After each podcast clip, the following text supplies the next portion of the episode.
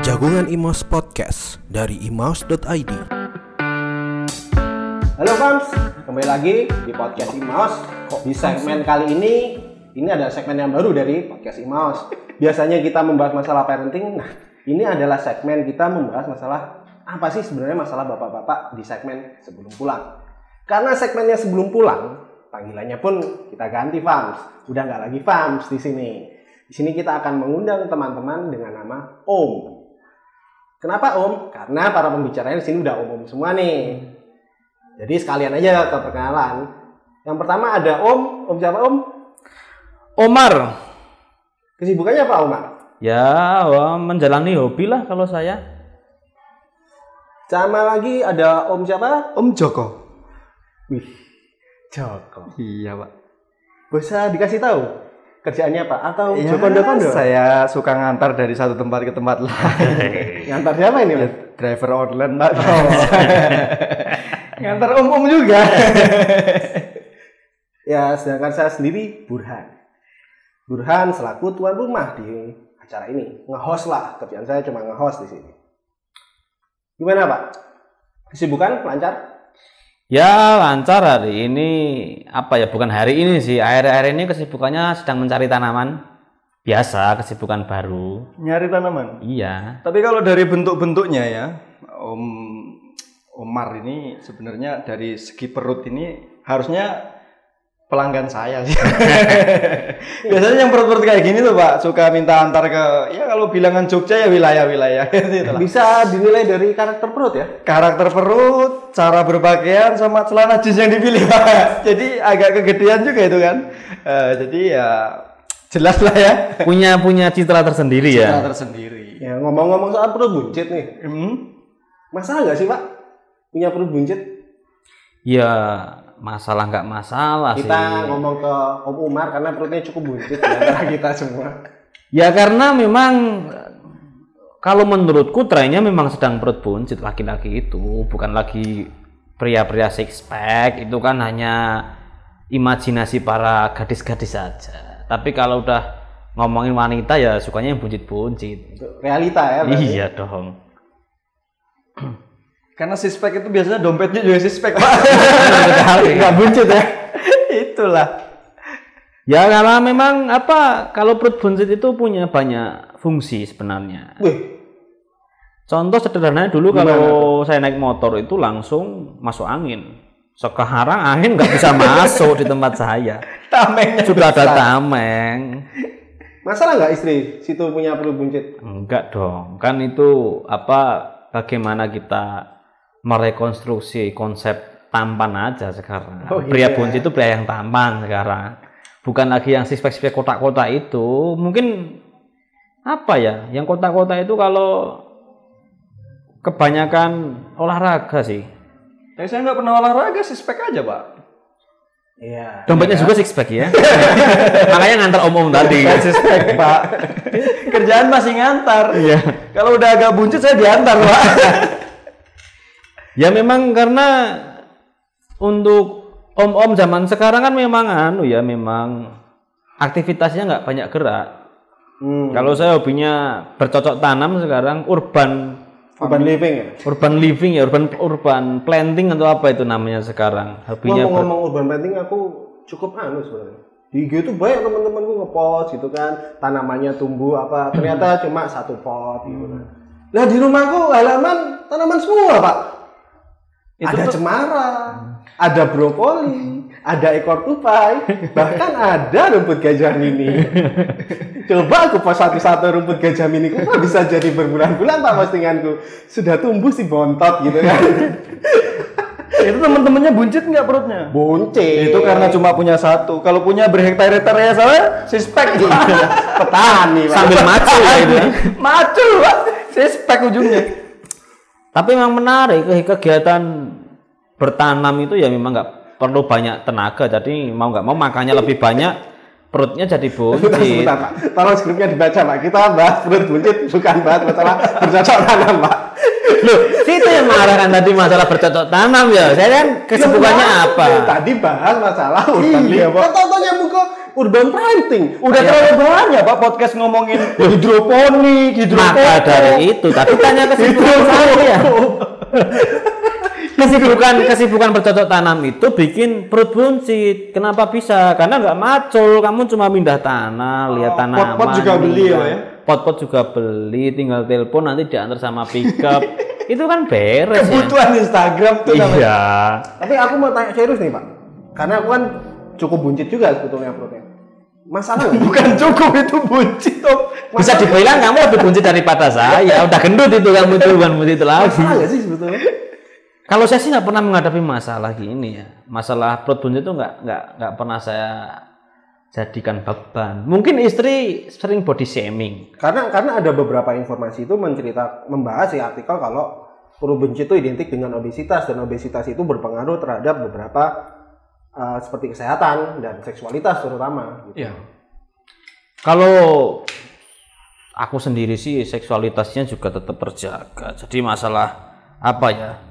Sesuatu hal yang itu mungkin dari satu sisi sih. Ada fun fact-nya tuh banyak loh fun fact terkait dengan perut buncit itu. Seperti saya membaca itu ada apa?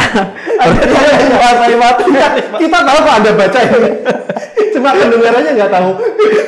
ya ini untuk untuk sobat umum ya untuk masalah fun fact terkait perut buncit ini memang Sobat Om. Itu perut buncit itu bukan fantasi seperti tadi yang saya sebutkan.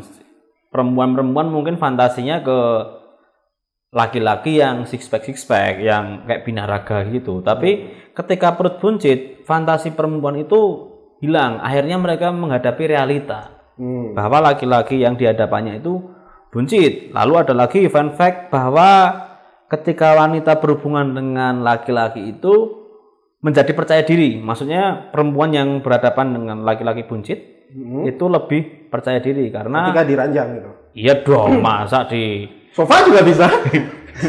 ya Kamar mandi ada juga Pak. setidaknya tidak di bis lah seperti yang ada di film-film Jav itu.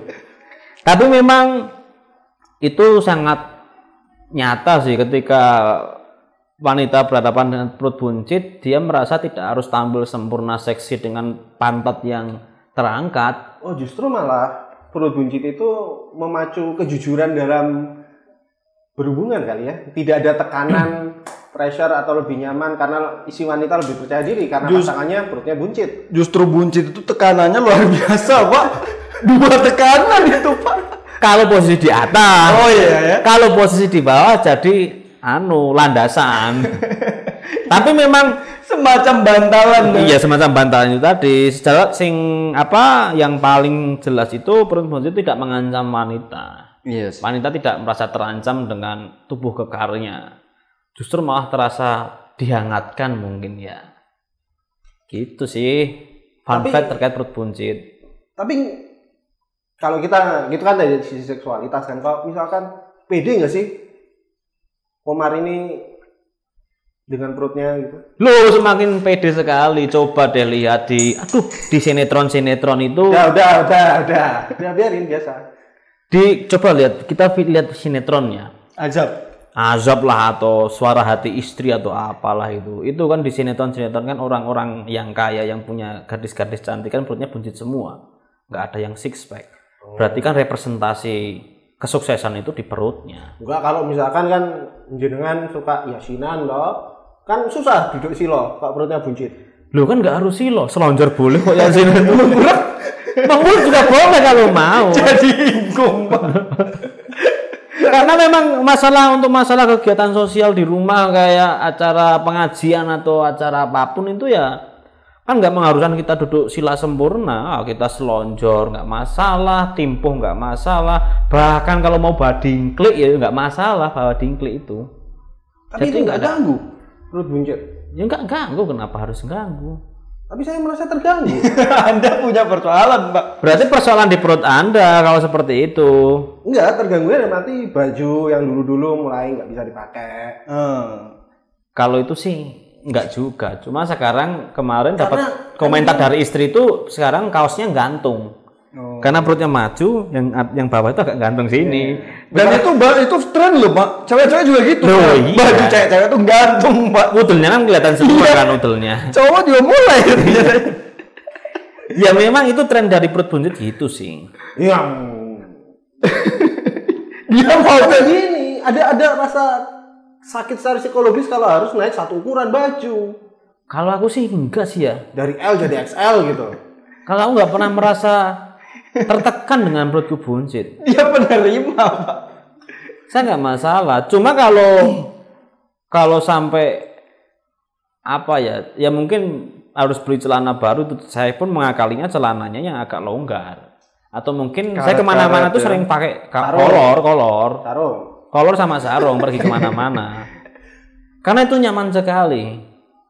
Ya mungkin kalau Umar nggak nggak masalah ya udah nyaman dengan buncitnya. Tapi kalau Om Burhan tadi kan kayaknya ada yang mengganjal sama Iya, perutnya. sepertinya dia yang punya masalah terkait Iya. perut buncit Dan ini. kayaknya dia sudah beberapa kali melakukan serangkaian cara untuk ngecilin itu perut.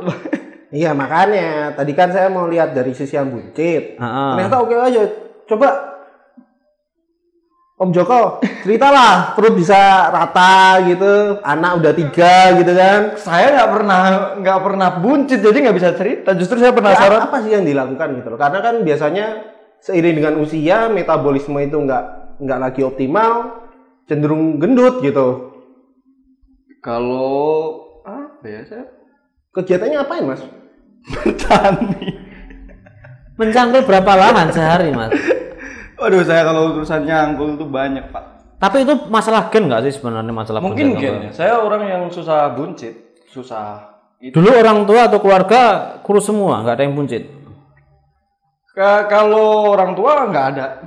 Dan kalau saya kira banyak ini dari dari ini orang yang saya antar ya. Om-om yang saya antar itu yang mereka mengeluh tentang buncit beda dengan Umar dia. Mereka itu kenapa buncit pertama pasti mengalami persoalan pencernaan. Hmm. Saya nggak tahu itu persoalan pencernaan lebih detailnya kayak gimana, tapi itu berbanding lurus karena saya selama ini ur- urusan pencernaan lancar jaya gitu loh. Nah, saya juga lancar. Nah itu, tapi anda buncit ya? Makanya. Mungkin yang dimakan kurang sehat. Nah bisa jadi. Ya kan? Tapi saya sehat, pencernaan lancar.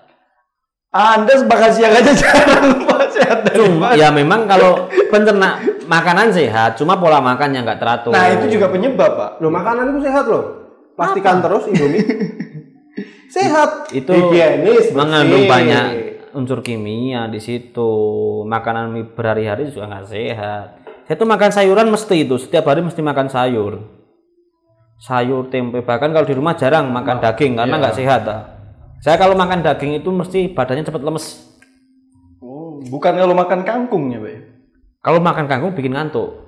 Ngantuk. Saya tuh habis makan kangkung tuh saya ngantuk, tapi kalau makan daging Kangkung terus sama daging, jadi lemes ngantuk. Nah itu kombinasi. Kalau saya makanannya memang lebih suka Ya gimana nggak lemes Apa? Yang dimakan daging kambing gitu kan. Selesai makan lemes lah bro. Mau dibawa ke mana? Kenceng-kencengnya bos. Capek bos, kenceng terus bos. Tapi memang ngefek kok makan makanan jenis makanan yang dipilih itu. Iya, ngefek. Gorengan, Iya, saya juga jarang gorengan. junk food gitu kan. Cuma kan he- heran saya kenapa juga buncit padahal makanan sehat. Cuma ya mungkin nggak teratur itu tadi. Gen mungkin. Gen juga ya mungkin juga sih gen. Ya. Tapi sebenarnya itu masalah nggak sih perut buncit atau jangan itu cuma masalah-masalah yang sebenarnya nggak jadi masalah untuk mereka yang memiliki gitu. Kayak misalkan Umar ini tadi kan nggak masalah punya perut buncit, tapi kalau Iya. di mana media sosial atau apa kan sering jadi ledek-ledekan, sering jadi pembahasan yang Iya. menakutkan. Tapi ternyata nggak masalah juga kalau udah memiliki gitu. Memiliki dalam arti Memiliki perut buncit. oh Nggak masalah, emang nggak masalah. memang nggak masalah. Mungkin beberapa yang bermasalah itu ketika dia belum punya pasangan dan pasangannya itu nggak nggak menerima itu terlalu berimajinasi dengan pria-pria six pack itu jadi persoalan. Tapi kalau punya pasangan yang fine-fine aja dengan perut buncit, saya rasa nggak masalah. Tapi orang-orang om-om perut buncit itu juga punya pasangan yang fan-fan aja. iya. Mereka bisa jalan sehari terus lupa gitu. Sering kok ngomong gitu. Iya. Jadi kayaknya persoalan perut buncit itu kalau di media sosial Itu kan om-om perut buncit jarang di media sosial sebenarnya, Pak. Iya. Iya kan? Mereka udah terlalu mapan dan sibuk dengan hid- kehidupan nyata gitu loh. Atau mungkin IG-nya om-om perut buncit itu adalah ya tentang bercocok tanam, tentang memelihara binatang yang tinggal meluapkan hobinya lah. Iya. Mengasihi anak orang. Yang penting sih kalau menurutku sehat sih, bukan masalah buncit atau enggaknya. Nah, iya, sepakat. Kalau misalkan gini nih. Duh, bingung kan masuknya dari mana bridging-nya biar oke kan. Perut buncit, yang penting sehat. Eh, maksudku di sisi lain kalau kita lihat pernah datang ke Mandenan kan? Iya. Om Burhan, Om Burhan itu saya. Om Joko sama Omar ini. Pernah kan ke Mandenan?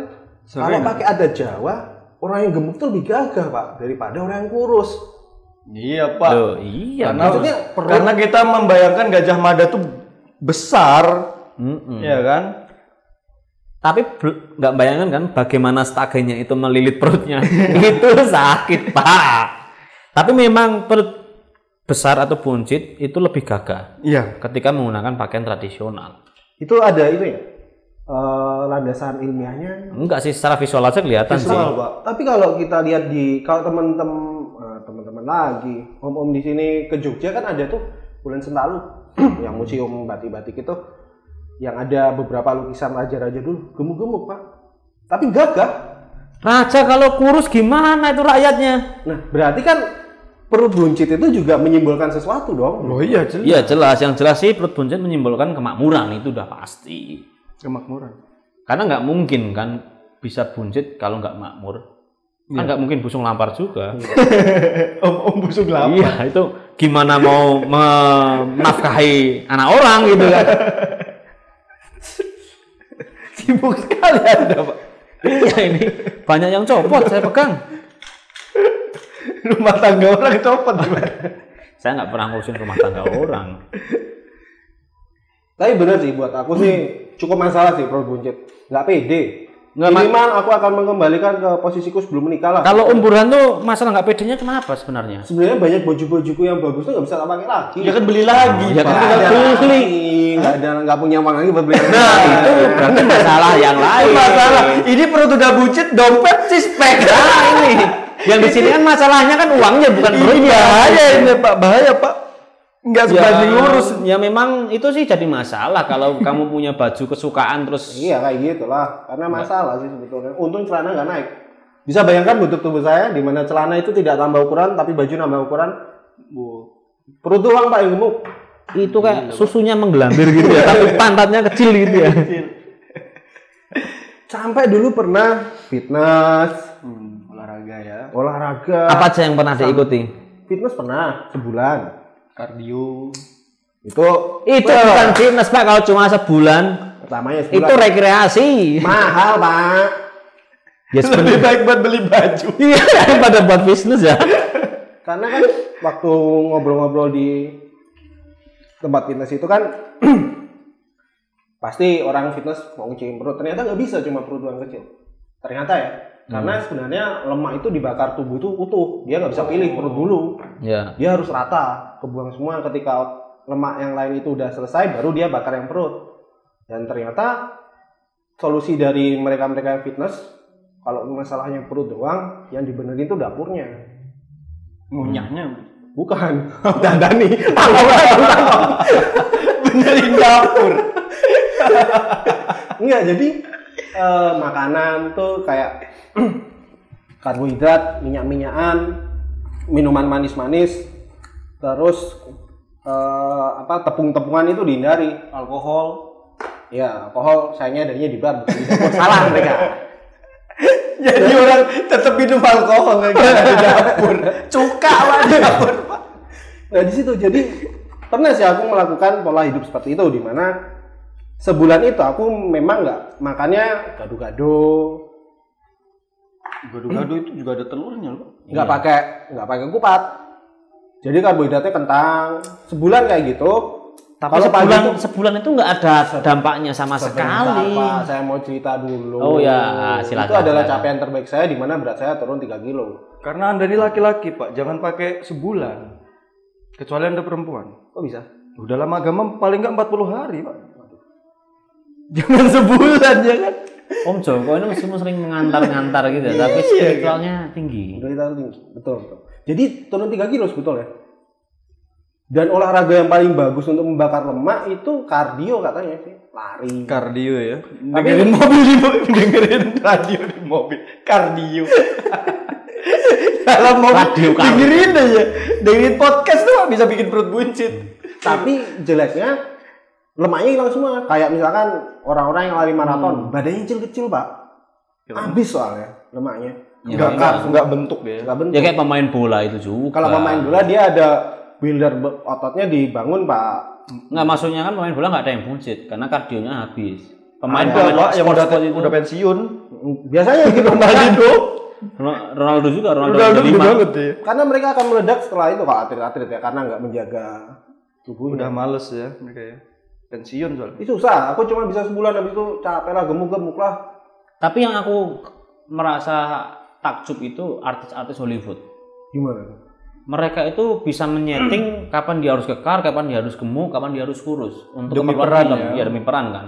Bayarannya cocok, Pak. Hmm, Bukan itu, maksudnya berarti ada treatment khusus yang bisa membuat apa ya me- mengonstruksi tubuh itu secara efektif dan efisien. Ada hal-hal yang bisa dikerjakan secara cepat. Mungkin ya ahli gizinya juga luar biasa itu mikirnya. Ya ada perjuangan lah. Karena ngomongin masalah diet itu juga nggak nggak nggak melulu kamu ma- apa mengurangi makan dan sebagainya, tapi diet kan sebenarnya mengatur pola makan. Ya. Bagaimana kandungan gizi, karbohidrat, protein dan mineral bisa masuk pas dalam tubuh. Karena karena kalau yang paling gampang kan sebenarnya untuk kurus sebenarnya rumusnya sederhana. Kalori yang masuk lebih kecil daripada kalori yang keluar. Tapi sayangnya kalau kita, kalau aku makan sehari sekali sih, tapi sego padang. Dan nggak ada sayurnya. Iya maksudnya Saya kalorinya- kentang pak udah. kalorinya sego padang bos. Udah kalori semua. Segede kui dan aku nggak punya kegiatan yang membakar kalori nasi padangnya masuk gitu. Mungkin Makan- nasi padangnya dibakar dulu pak. Iya. Suruh olahraga dulu lah. Kalori. Mungkin mulai makan mashed potato tapi pakai rendang gitu ya. Mahal. Ya memang kurus itu butuh upaya sih kalau memang kamu udah gendut. Udah buncit lah. Buncit. Tapi emang ya nggak nggak masalah sih sebenarnya perut buncit atau enggak itu tergantung bagaimana kita menyikapinya. Iya menyikapi pede. Justru yang bikin Iya. buncit semakin buncit ketika udah buncit, kepikiran perut buncit. Dan Iya. dan menariknya ketika pengalaman saya kan banyak orang tuh merasa nggak pede karena dibully atau gimana. Hmm. Saya dibilang buncit, mau pede. Tren saya bilang. Gak ada yang bilang lagi tuh buncit ke saya. Males bos. Bukan gak ada yang bilang males. Nah itulah efek dari ketika kita pede. Percaya diri. percaya diri. Tapi kalau kita terlalu mengambil hati, mungkin bisa sakit hati stres. Kurus karena stres itu nanti. Betul. Nah kan? Jadi gimana? Jadi ya pede aja. Seperti fun fact tadi bahwa perut buncit itu menjaga apa? Membuat wanita merasa nyaman. Nyaman. Betul. Kalau kamu mikirin laki-laki, ya udah pikirin aja supaya kamu six pack. Mm-mm. Apa yang bisa kamu banggain dari sispek? Mau kamu tampilin kan? Karena sebetulnya kamu nampilin juga harus lepas baju, Pak. karena akhirnya six pack pun dia harus maintainnya juga lebih Wuh, mahal lebih daripada mahal. memelihara perut buncit. Betul. Ya kan harus tetap mikir kalorinya gimana. Ya iya sih benar mending buncit ya ya. Iya kan? Bisa buat diajak ngobrol juga loh. Halo, Bro. saya itu anak saya lebih lengket ke saya daripada ke istri. Karena perut buncit. Karena perut buncit. Jadi kemarin ketika istri tiduran di perut saya, anak saya nggak terima, diusir istri saya. anak saya yang pengen tiduran di perut Ada saya. juga. Tapi memang nyaman perut buncit itu kan giur-giur gitu ya. Tidak keras kan. Itu kalau kulkas itu. berapa pintu itu, Pak? itu jadi nyaman. Apalagi kalau gendong anak ganjelin di perut udah beres, sudah nggak perlu pakai apa Baca gimana. buku juga tinggal taruh. Oh iya, Pak. Taruh. keunggulan. Yang penting bagaimana ketika perut buncit kita mengkondisikan sehat. Iya, betul. Yang sulit mungkin di situ. Oke gitu ya. Jadi konklusi dari pembicaraan kita hari ini adalah perut buncit Ya udahlah ya, mau gimana? Nikmatin aja lah ya. Oke, om-om sekalian, kita tutup acara ini dengan lagu dari Endang Sukamti. Karena terkait dengan copyright, mungkin om-om bisa mendengarkan sendiri di Spotify Endang Sukamti dengan judul lagu Pejatan Tambun. Mas.